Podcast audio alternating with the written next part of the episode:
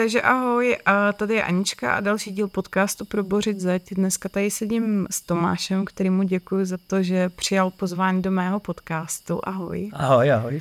A s Tomášem se dneska budeme bavit o akcích, co dělá na ochranu divokých šelem na Slovensku. Řekla jsem to správně?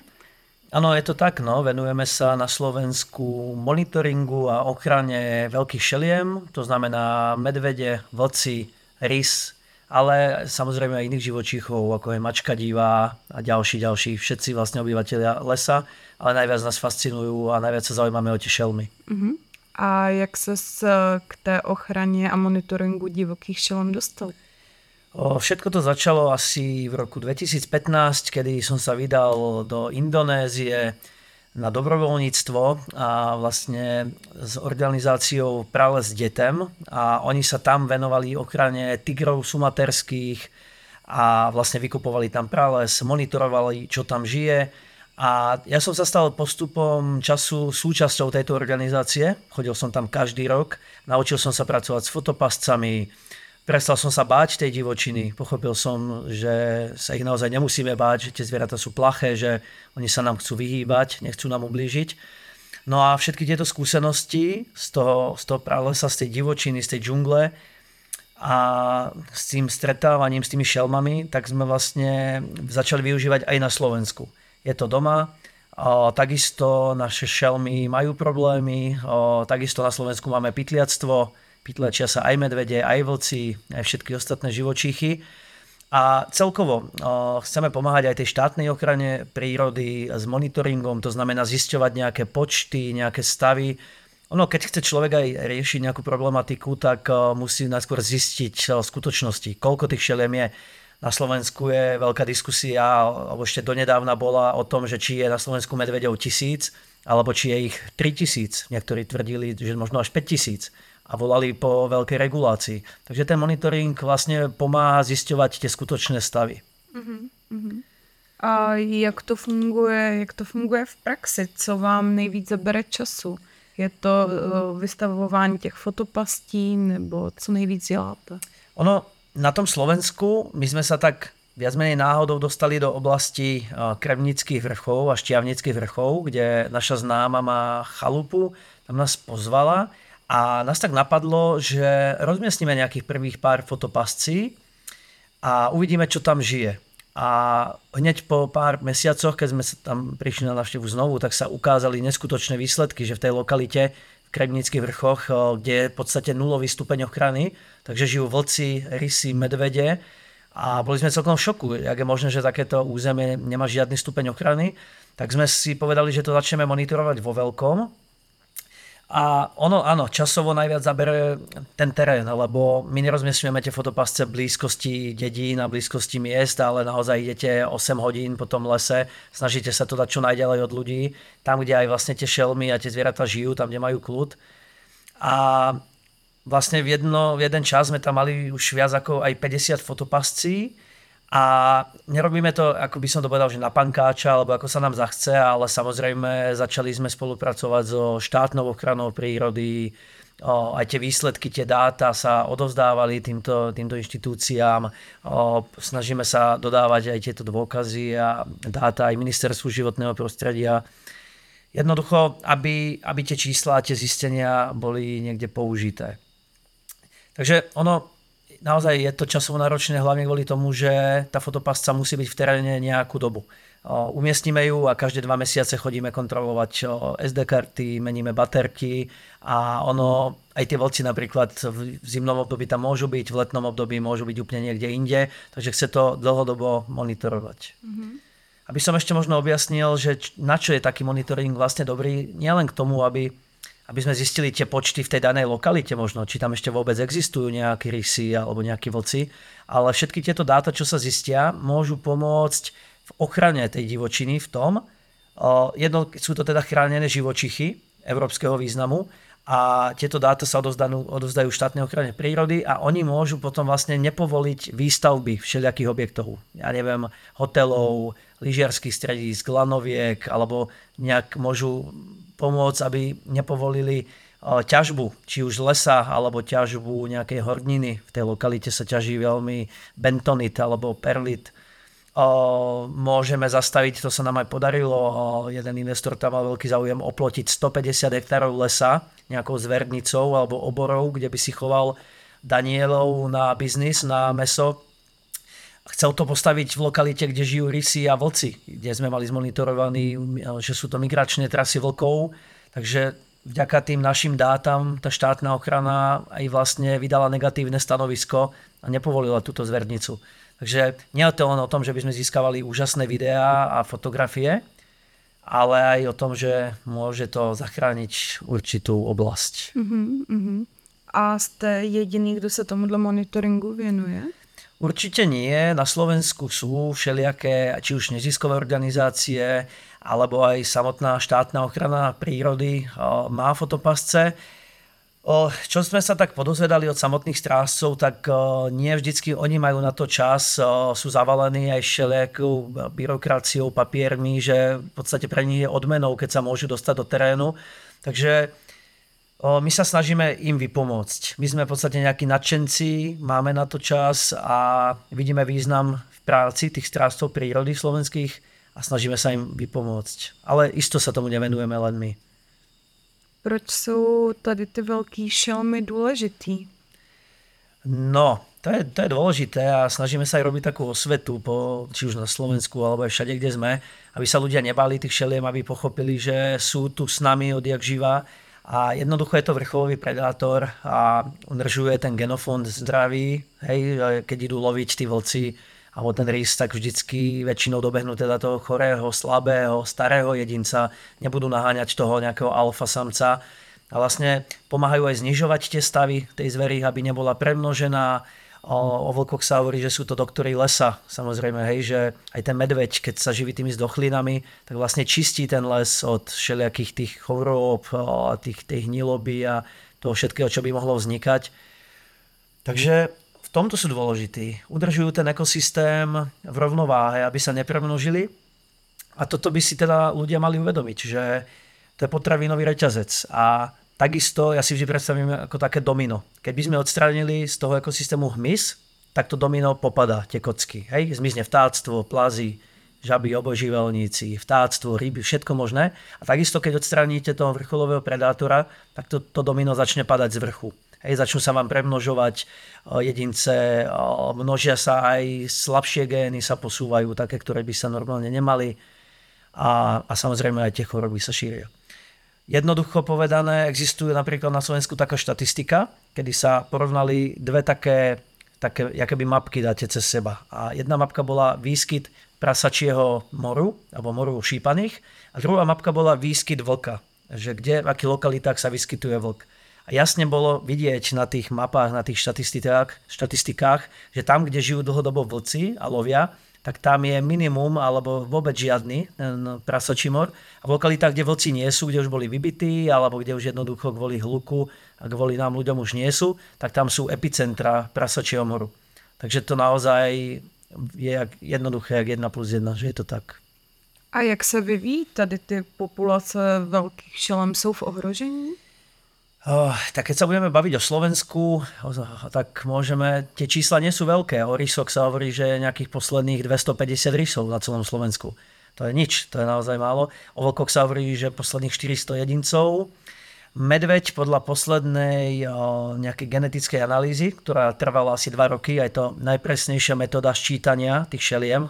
Je to na základe genetického materiálu, to znamená trus alebo srst, kedy stovky ľudí naozaj veľké skupiny od, odosiela vzorky trusu alebo srsti a potom vedci na, na, naposledy na Karlovej univerzite vyhodnocujú počty, tak vypočítali matematicky naozaj zložitou metodou, že ich okolo 1100. Mm-hmm. Ja to schválne takto zložito popisujem, lebo na Slovensku sú veľké diskusie, veľké debaty a Slovensko rozdelené na dva tábory, kedy nejakí možno okranári alebo ľudia, čo majú radi prírodu, tvrdili, že tých medveďov je okolo tisíc a tí naozaj potom, tí polovníci, častokrát lesníci a podobné skupiny tvrdili až o 5 tisícoch medveďoch.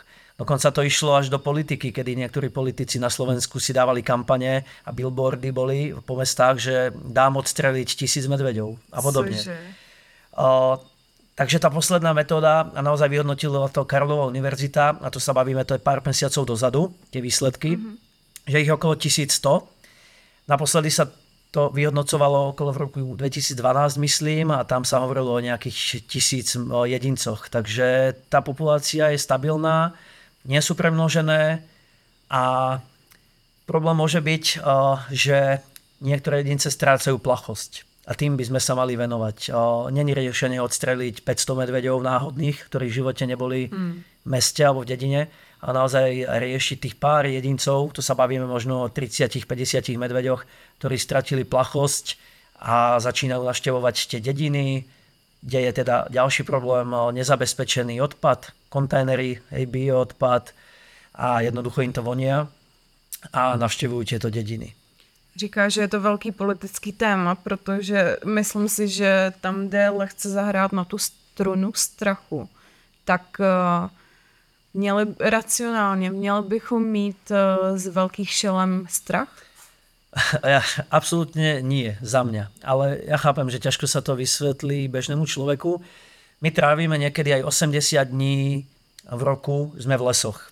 Spávame v lesoch, my tie šelmy dokonca hľadáme. Chceme si odfotiť toho vlka, chceme si odfotiť toho medveďa, je to pre nás veľký zážitok.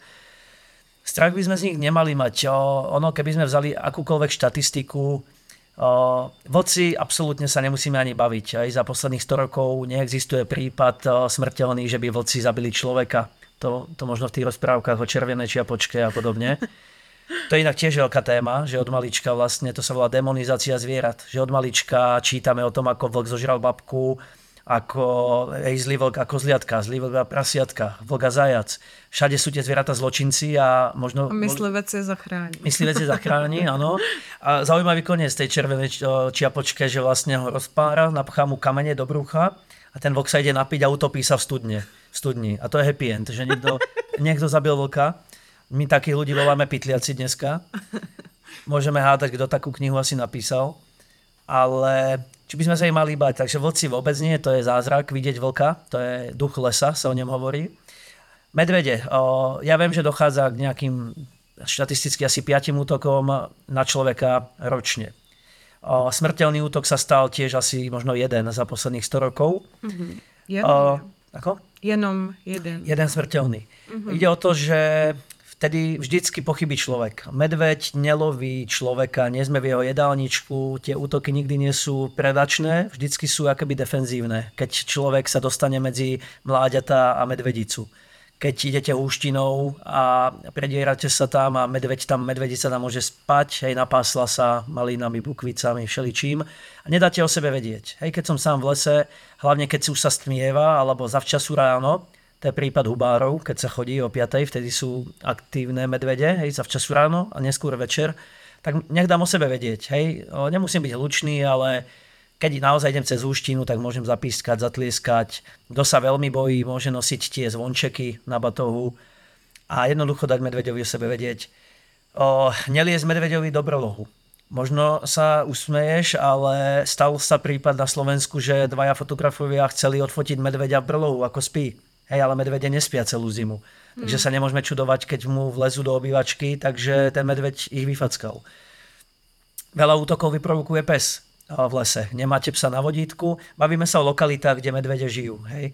O, nemáte psa na vodítku, ten medveď vám ujde a, a práve aj veľa tých polovníkov, tých psov má na voľno a medve, pes ho vyšteká, hej, z nejaké úštiny, vylezie medveď, schová sa za vás ten pes a medveď už beží potom psovi, hej, je vynervovaný, vystresovaný a vy si to môžete odniesť.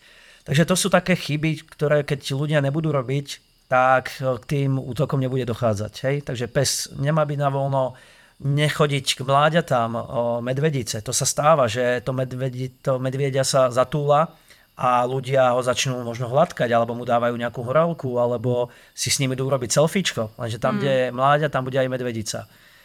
No a neliesť medveďovi do prolohu. Mm. Keby sme sa bavili o nejakom nebezpečenstve, ľudia sa boja napríklad žralokov, alebo o medveďoch sa tu bavíme, ale viacej smrteľných útokov na človeka oveľa viacej má, má krava. hej, hospodárske zviera, alebo psy sú oveľa väčší zabíjaci ako všetky medvedia a žraloky dohromady. Hej, že psi majú viacej útokov na človeka, aj smrteľných dokonca. Včely, keď mm. poštípu alergikov. O, čítal som štatistiku, že kokosový orech zabije 200 ľudí ročne, že im padne na hlavu. Tak, tak teraz čo, ideme regulovať palmy? Že ich je veľa? Takže naozaj ide o to, na čo zameráte tú pozornosť a média fungujú tak, že radi to nafúknú a to je presne, čo sa deje na Slovensku. Média chcú senzácie a z jedného útoka sa, sa stane senzácia nafúknú to, že krvilačná beštia napadla hej, nevinného človeka nepovedia, nenapíšu, že ten človek mu liezol do brlohu.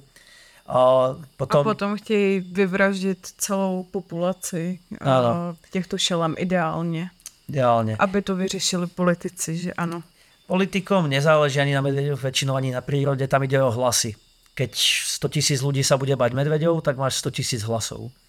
No a potom samozrejme je tu skupina polovníkov, nebudem hádzať všetkých do jedného vreca, ale na Slovensku je ich 70 tisíc a väčšina z nich o, nemá rado šelmy, to už je odjak živa, pretože šelmy sú konkurencia. Hej, vlkloví, rýsloví, medvedloví a ono tí polovníci chcú loviť. To myslím si, že nie je žiadne tajomstvo, že ich to baví a že chcú tie trofeje, chcú tie kožušiny, chcú tie mesa. Takže vlastne šelmy sú najväčší konkurenti myslivosti a vy v Čechách o tom eh, viete svoje, pretože vy už ste skoro divočinu prišli. Tam sa môžeme baviť o možno pár posledných jedincoch medveďov, o možno pár desiatkách vlkoch. A oni nezmyslí samé tie šelmy, oni neodišli. Aj oni boli vystrelované. Takže ja sa snažím aj robiť besedy po Slovensku a dokonca aj teda aj po školách. Máme vzdelávanie a snažím sa zobudiť aj v mladých ľuďoch, ale aj ostatných všetkých, že nejakú hrdosť na tú divočinu, že to tu ešte máme že je to symbol toho Slovenska a že by to bolo veľmi smutné, keby tam tie šelmy nie sú. A to sa môže veľmi ľahko stať, pretože susedné štáty okolie v Čechách, vieme ako to je, Rakúsko nemá v podstate šelmy, Nemecko nemá medvede, nemá vlkov, všetko to bolo vystrelané. Takže to Slovensko je také srdce evropskej divočiny, by som povedal. Hmm. To je pravda, že v Česku vlastně dřív tyhle šelmy byly. A dneska se sem zatoulá jeden medvěd a je to Hlavní zpráva na nově. A několik měsíců. Pražáci se bojí. tak, tak. Je to, je to boj o verejnú mienku. Tí politici, im ide o hlasy. A na Slovensku sa podarilo nedávno, ešte asi dva roky dozadu, bolo povolené vlka loviť, aj medveďa. Mm-hmm. Bolo asi kvota, bolo 50 vlkov približne No a spísali sa obrovské petície, 100 tisíce podpisov. Občania spísali, že si neželajú, aby bol vlk lovený. No a tí politici to sledujú a jednoducho si to spočítajú, takže vlastne bol uzákonený bol zákaz lovu vlka. V súčasnosti sa nesmie loviť ani vlk, ani medveď, rys už dlho. A je to teda o tom. V tých ostatných štátoch možno sa tí občania nepostavili za tie šelmy, a takže mohli byť vykinožené. Aha, takže oficiálně je to zakázané na Slovensku. Je taková i realita? Uh, nie je taká realita. Uh, ono sa vie, že hovorí sa okolo, že sa ročne upytlačí tak 100 medveďov a tých vlkov tiež možno do 50 a ono, ja to poviem na rovinu, uh, ono väčšina tých, tých pytliakov je z rád polovníkov. Uh, vieme to, máme dôkazy aj všelijaké na na fotopastiach. Ono stačí sledovať aj tie lovecké a polovnícke fóra a oni si to tam aj píšu medzi sebou v komentároch, že chalani, ideme ďalej, žiadne, žiadny zákaz lovu vlka neexistuje, o, nikto nám nebude hovoriť, čo sa môže loviť a čo sa nemôže. A ono väčšinou týchto aktivít sa deje v noci, je to veľmi ťažko kontrolovateľné, veľmi ťažko dohľadateľné. Ja som od nedávna už aj stráž prírody oficiálne na Slovensku dobrovoľný, dobrovoľná stráž prírody a budem sa týmto veciam venovať ešte viac a hlbšie. Ale je to také verejné tajomstvo, že sa, že sa pytlačí vo veľkom a pytlačí sa kvôli trofeji, kvôli, robí sa napríklad medvedí guláš z medvedieho mesa, kvôli kožušine. A ešte taký, taký bizár, ti poviem to, keď som sa dozvedel, tak som ako sme nevedeli, či sa máme smieť alebo plakať, tak veľká trofej z medveďa je cenená, to je penisová kosť a tí polovníci si z tej kostičky e, robia ako keby lyžičky do kávy alebo do čaju. A to je naozaj akože vzácne trofej z medveďa. O... Já fakt nechápu lidi asi. je smutné, že sa im páči tie zvieratá viacej mŕtve alebo viacej tá odrezaná hlava na stene, ako, ako živé to zviera. Mm. Přitom přesně jak jsme se bavili, tak myslivci nám bylo vždycky vtloukaný, že oni vlastně jako ochraňují přírodu a že bez nich by, uh, by to byl naprostý chaos, ale příroda se vlastně je schopná o sebe postarat velice dobře sama a žádný myslivci na to nejsou potřeba. Je to tak, ono je vtipné vôbec toto tvrdiť. Nejaké myslivectvo, polovníctvo existuje možno nejakých 200, maximálne 300 rokov. Ja sa vždy pýtam, ako to tu tá príroda prežila. Tie milióny rokov evolučne, ako sa sem tie medvede dožili, keď sa nikto o nich nestaral, alebo tie ostatné zvieratá. Takže je to také vtipné si myslieť, že tá príroda existuje vďaka nám. A ako hovoríš, ono od malička nás tak vychovávajú, aj k nám na školu chodili tí polovníci a robili si ten imič tých, tých dobrých detkov, ktorí sa starajú o zvieratka a neprežili by. Ale keď už človek vie niečo viacej a vidí to v súvislostiach tú prírodu, tak vlastne zistíš, že sa to len narúša. Tým, že sa krmia tie zvieratá v lese, tak vlastne len spôsobuješ väčšie premnoženie.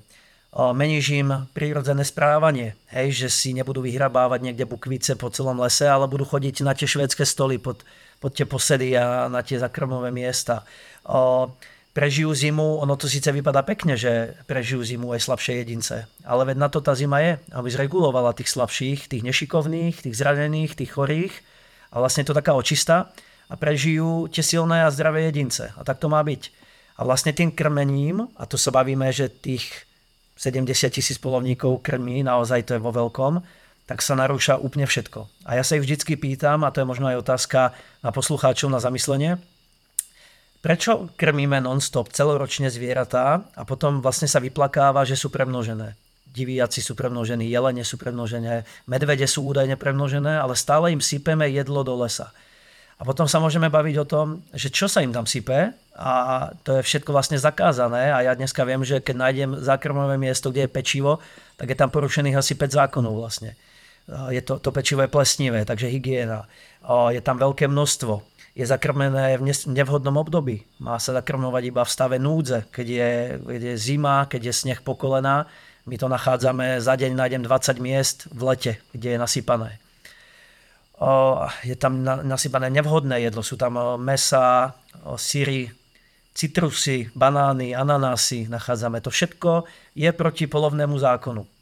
My tieto veci hľadáme, je to jedna z našich aktivít, nielen monitoring, ale aj teda odhalovanie takýchto ilegálnych vnadísk, lebo vieme, čo všetko zlé to spôsobuje a nahlasujeme to na inšpekcie, na hygieny, na okresné úrady a končí to pokutami od 500 až do 5000 eur, kedy tie polovné združenia dostávajú tieto pokuty na... Samozrejme nás potom nemajú radi, ale v podstate nám ide len o to, aby oni sami dodržiavali svoj polovný zákon. Aby možno tá časť tých poctivých polovníkov, ktorí to nerobia, nerobia len kvôli zabíjaniu a kvôli strieľaniu, si dali do poriadku tých ostatných, tých nezodpovedných a možno ich aj vyčlenili z tých svojich, z tých svojich rád.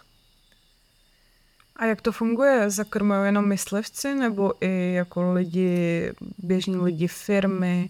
Väčšinou, väčšinou myslivci, 90% z toho, ono je ďalšie verejné tajomstvo, že všetky tie pekárne, bagetárne, tie obchodné reťazce po záverečnej o, sa zbavujú tých svojich tovarov a sú dohodnutí s tými polovnými združeniami, si tam nabehnú s tými vlečkami, všetko im to vlastne tam sypú na tie vlečky a oni to potom ďalej odvážajú do lesov. A to je jednak mm, ten obchod vlastne to nemusí likvidovať, nemusí za to platiť, za ten odpad a ten, ten polovník vlastne má zadarmo nejaké zbytky jedla. Ale ešte raz by som zopakoval, že tie zvieratá na to absolútne nie sú odkázané a iba im tým škodíme. Hej, v pečive je lepok, proste nie je to prirodzená potrava tým zvieratám. Potom samozrejme sú aj bežní ľudia, ktorí možno z nevedomosti niečo takéto nosia do lesa. Dokonca aj na niektorých školách nám hovoria po, po týchto témach, keď sa bavíme, tak sa prizná pani učiteľka, že boli s deťmi nasypať nejaké, nejaké jedlo do lesa. A, ale je to kvôli tej nevedomosti, že od malička boli vychovávaní v tom, že im to pomáha a vlastne až po možno našej besede to prestanú robiť. Ono, a možno aj my od detstva celý život sme hádzali kačiciam a labuťam pečivo a dneska viem, že sme ich tým v podstate zabíjali. Mm. Že kačice a vtáctvo vodné absolútne nemá do seba dostávať lepok, môže ich z toho zduť a tak ďalej. takže im viacej škodíme tým, tým jedlom. A potom je tu ešte jeden veľký problém, ktorý musíme spomenúť. Ako som spomenul, že tie medvede strácajú plachosť a začínajú navštevovať tie dediny a to sa už potom volá, že to je pokazený medveď. A ono už dneska aj veľa odborníkov, vedcov, ochranárov sa zhodnú na jednom, že tá plachosť sa stráca práve pod tými posedami, tam, kde je nasypané najviac toho jedla. Pretože ten medveď o, si zvykne na pach človeka, na posede je pach človeka, na tom jedle je pach človeka, dokonca ani to na dovezu autom, takže si spája, ten medveď je veľmi inteligentný, spája si zvuk auta a pach auta s jedlom. A vlastne si tak vytvorí vzťah, to sa volá synantropia, strácanie plachosti, zvykanie si na ľudí. A tie medvede si povedia, že človek je kamarát, vlastne vždy, keď cítim pach človeka, tak je tam jedlo No a najbližšie podobné jedlo a tie odpadky sú v ľudských dedinách a sídlach, kde teda nie sú zabezpečené väčšinou, nie sú zamknuté, nie sú spôsobené, aby ich ten medveď nevedel otvoriť. No a pokazený medveď je na svete.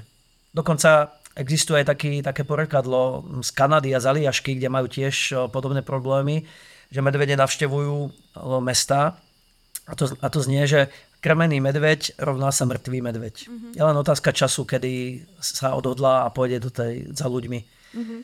No a potom sa odstrelil medveď a na vine nebolo. Na vine boli ľudia, ktorí vlastne ho naučili na tú, na tú ľudskú potravu. A myslivci to dělají tak, že uh, vysypou spoustu nevodního jídla pod posed a koukají se, kdy tam to zvíře přijde, aby ho mohli zastřelit, nebo jak tohle funguje? No, oni vlastne tvrdia, že v Nadia lákajú diviakov, divoké prasata. Pretože sú zase premnožené, hej, máme prasačí mor a vlastne v Nadia tie prasatá. Ale na to jedlo vám tam príde aj medveď, to je potvrdené na tých fotopasciach, je to tisíckrát nafilmované, že tam chodia aj medvede. A je otázka, na, a nakoľko sú zodpovední tí polovníci a v koľkých prípadoch sa strelí aj ten medveď. Hej, to nikto v noci nezistí a tá kožušina sa dá predať za veľa peňazí, aj ten trofej a tak ďalej. Takže oni tvrdia, že vnadia diviakov, ale chodia na to aj tie medvede, samozrejme. V týchto aktivitách, všetkých, čo spomínam, tak nám pomáhajú aj dobrovoľníci. A to by možno mohlo byť zaujímavé pre všetkých, čo počúvajú približne tak raz do mesiaca vyhodíme na našich stránkach justicefornature.org dobrovoľnícky turnus. Nerobíme žiadne masovky, ale naozaj iba 6 ľudí je kapacita. Môžete sa prísť pozrieť na Slovensko do Kremnických a Štiavnických vrchov. Máme takú základničku, taký domček v dedine, kde teda na noc spávame, ale väčšinu času sme teda v lesoch a rozmiestňujeme tie fotopasce a odhalujeme všelijaké ilegálne aktivity, čistíme tie lesy od všelijakých plastov a smetí, čistíme potoky, odstraňujeme všelijaké staré ploty, čo nachádzame, drátené oplotenky, lebo to je veľmi nebezpečné, zvieratá sa do toho zachytávajú, parožím a tak ďalej. Takže veľa, veľa aktivít. Ak vidíte význam v tom, čo robíme, tak nám môžete kľudne napísať a môžete nás navštíviť. Naučíte sa pracovať s fotopascami a uvidíte to na vlastné oči. A odnesiete si veľa skúseností. A naozaj občas sa nám aj stane s tými dobrovoľníkmi, nie je to vždycky, lebo sme tá skupinka v lese, že nás je, ja neviem, 6 alebo 8, ale stretneme sa aj s medveďmi a vlastne uvidíte, že to je plaché zvieratko a že vám venuje pár sekúnd a že vám je ľúto, že vlastne od vás odchádza. A niekedy my dokonca ešte ideme za tým medveďom ešte, aby sme si ho stihli odfotiť alebo nafilmovať. A človek úplne zmení pohľad na tie šelmy, že nie je to ako v tých filmoch, že nie je to ten medveď grizzly zabijak, čo nás naháňa po Alieške, mm. alebo všetky tie, tie žraloky, že nás chcú zjesť, hej, tisíc filmov sme videli. A ja už sa teda pohybujem za posledných 7 rokov naozaj po pralesoch a plávame v mori so žralokmi a boli sme na Aliaške za medveďmi grizzly a nikdy som sa necítil ohrozený, že by tie zvieratá nás napadli. Mm. Jenom my ohrožujeme je. Áno, no jednak ich teda vytláčame, to sa vždy smejem, keď o, náš 8 miliardový druh ako človek ukazuje na vlkov na Slovensku, že sú premnožené. Hej, že 400 vlkov je veľa, alebo že 1000 medveďov je veľa. Hej, my ich vytláčame, my im stávame tie, tí developeri stávajú tie hotely, a my im ničíme, ukrajujeme im z toho lesa, tak nejak si stále neuvedomujeme, že bez tej divočiny, bez tej prírody sa tu nebude dať existovať. Hmm. Kromě toho se uh, taky vzdělávání věnujete. V čem a koho vzděláváte? No, Samozrejme všetko, čo zistíme v tom teréne, natočíme to, nafotíme. Dneska naozaj tie výstupy z tých eh, fotopascí sú 4K kvalite, takže naozaj úžasné. Tak eh, robíme besedy po Slovensku, či už nejakých kaviarniach, cestovateľské festivaly. Jednoducho, aby naozaj tí ľudia pochopili, že tá divočina je úžasná, že nie je nebezpečná a hlavne ten význam. Ale vidíme veľký význam vzdelávaní mládeže. Máme, máme projekt na Slovensku vzdelávací, volá sa NEPS, to znamená, zkrátka, najbohatšie ekosystémy planety Zem, kedy nám školičky môžu napísať e-mail, že by, že by chceli takéto besedy na svojej škole. A tých ekosystémov máme spracovaných až ja neviem, 10, možno do budúcna 15. Jednoducho, dažďové pralesy, oceány, ja neviem, savana, lesy mierneho pásma, koralové útesy.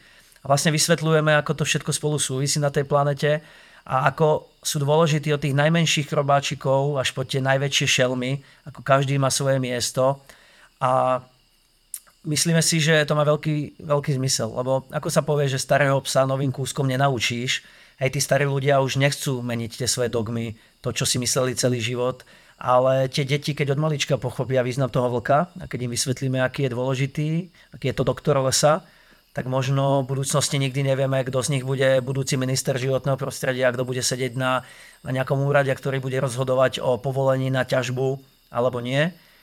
A takto máme napríklad eh, kontakt až možno s 20-30 tisíc žiakmi ročne.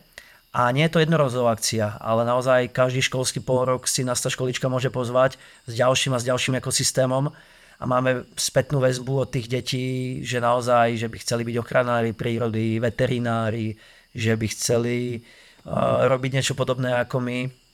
Otvárame na tých školách aj veľmi nepohodné témy, uh, také, ktoré sa možno bežne nediskutujú a napríklad môžem spomenúť cirkusy, kožušinové farmy, trofejové lovy, testovanie kozmetiky na zvieratách, ale samozrejme aj plasty v oceánoch, klimatické zmeny, hej, veľkochových napríklad. O, pýtajú sa nás deti, že keď chránime zvieratá, že či ich aj nejeme. O, povieme, že 12 rokov už sme nejakí možno vegetariáni, vegani. Takže aj to sú informácie, že tie deti pochopia, že sa dá možno žiť bez toho mesa. Nič samozrejme nevnúcujeme, necháme to na nich, nech si sami rozhodnú potom do budúcna, ale aby jednoducho videli, že sa dá na, na tieto témy dívať aj inak. Máme úžasnú spätnú väzbu, kedy nám učiteľky volajú, niekedy, keď dojde cirkus do mesta, tak rozdá lístky zadarmo deťom. Ono je to zadarmo tomu dieťaťu, ale tam napísané, že iba v doprovode s dvomi rodičmi. A tie deti už vedia, čo sa deje v cirkusoch, vedia, aké zákulisie cirkusov po našich besedách a trhajú pred očami tie lístky a haďujú ich do košov. Alebo že po našej, po našej besede si idú deti vyčistiť potok v dedine napríklad od plastov, lebo vedia, že ako to škodí. Takže to vzdelávanie má velký význam podle mm. nás. Jo, to je super. Věřím, že v tomhle z toho my se můžeme někam posunout a že budoucnost je plná ochrany zvířat, o kterou se tady snažíte. A kdybys to nějak měl na závěr schrnout, teda ohledně velkých šelemí, jak, jak bychom se měli nebo neměli chovat? to, co sme Určite toto zaujíma veľa ľudí. Dobre, môžeme povedať takto. O, veľa ľudí si myslí, že keď vidíte medveďa, že si máte hneď lahnúť na zem a hrať mŕtvého. Hej? O, keď vidíte, záleží na vzdialenosti. Keď vidíte medveďa na 100 metrov, tak je nezmysel si líhať na zem, ten medveď sa musí chytať za hlavu, že čo tam nacvičujete. Vtedy samozrejme sa chovať, keby, že ste slabší. Ukázať mu, že on je tam pán toho územia a jednoducho cúvať, o, tak nenapadne ho sledovať periférne, nedívať sa mu do očí a dať mu najavo, že odchádzam z jeho územia a že nie som hrozba keď sa náhodou môže stať, ale tu sa naozaj bavíme, že to, to máte šancu, ako keby ste vyhrali v lotérii, že vás ide už napadnúť medveď. Keď už ho stretnete na 5 metrov a už naozaj má penu okolo úst a dáva tie varovné útoky, on hrabe do zeme, je naježený, chce, chce vypadať väčší, tak vtedy sa hovorí, že líhať na zem, tvárou k zemi, kedy si tvár, chránite vlastne tvár vnútornosti, na chrbáte máte väčšinou ruksak a ten medveď vás môže teda pokúsať do nohy alebo poškrábať. Ono, väčšinou aj tí ľudia vypovedajú, ktorí zažili útok medveďa, že ten útok trvá 1-2 sekundy. ten, ten medveď vás nebude jesť na zemi, on sa neživí ľudským mesom a on jednoducho vidí, že ležíte na zemi a že nie ste hrozba pre jeho mláďatá a on odchádza.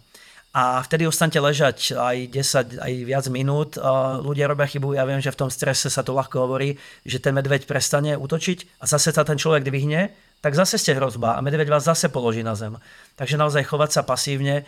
Ten medveď vie, že nie ste mŕtvi, on nie je hlúpy, ale jemu stačí, že vidí, že nie ste hrozba. Takže asi toľko. No a nerobiť tie chyby, nepribližovať sa k tým mláďatám a vtedy by sa nemalo nič stať. Keď už naozaj chodíte v lokalitách, kde tie medvede sú a chcete mať taký lepší pocit, tak existujú tie medvede spreje. Bear spray, to je taký, taký kaser, ako keby silnejší. A to by, to by malo 99% prípadov, že keby už na vás je ten medveď, začnete to striekať do vzduchu a ten medveď má 2000 krát lepší čuch ako človek, takže okamžite, okamžite uteka preč. Ale naozaj sú ľudia, čo sa pohybujú v divočine dennodenne, filmári, dokumentaristi a nikdy sa im nestalo, že by ich ten medveď napadol. Takže asi takto by som to zhrnul a naozaj, keď ste, keď ste dvaja v lese a bežne sa rozprávate, tak nie je šanca, že ten medveď by sa k vám priblížil. Ono sa hovorí, že štatisticky možno každý človek na Slovensku už sa stretol s medveďom a ani o tom nevie. Že ten mm. medveď vás vidí, cíti vás, pozoruje vás a nemá záujem sa k vám priblížiť.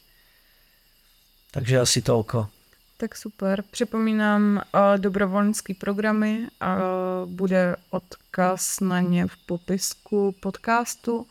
A moc děkuji za to, co děláte a za to, že si o tom tady povyprávěli ostatním. Věřím, že to bylo přínosné. Díky ja, moc. Ja ďakujem za pozvanie, veľmi pekne. Ahoj. Super, ahoj.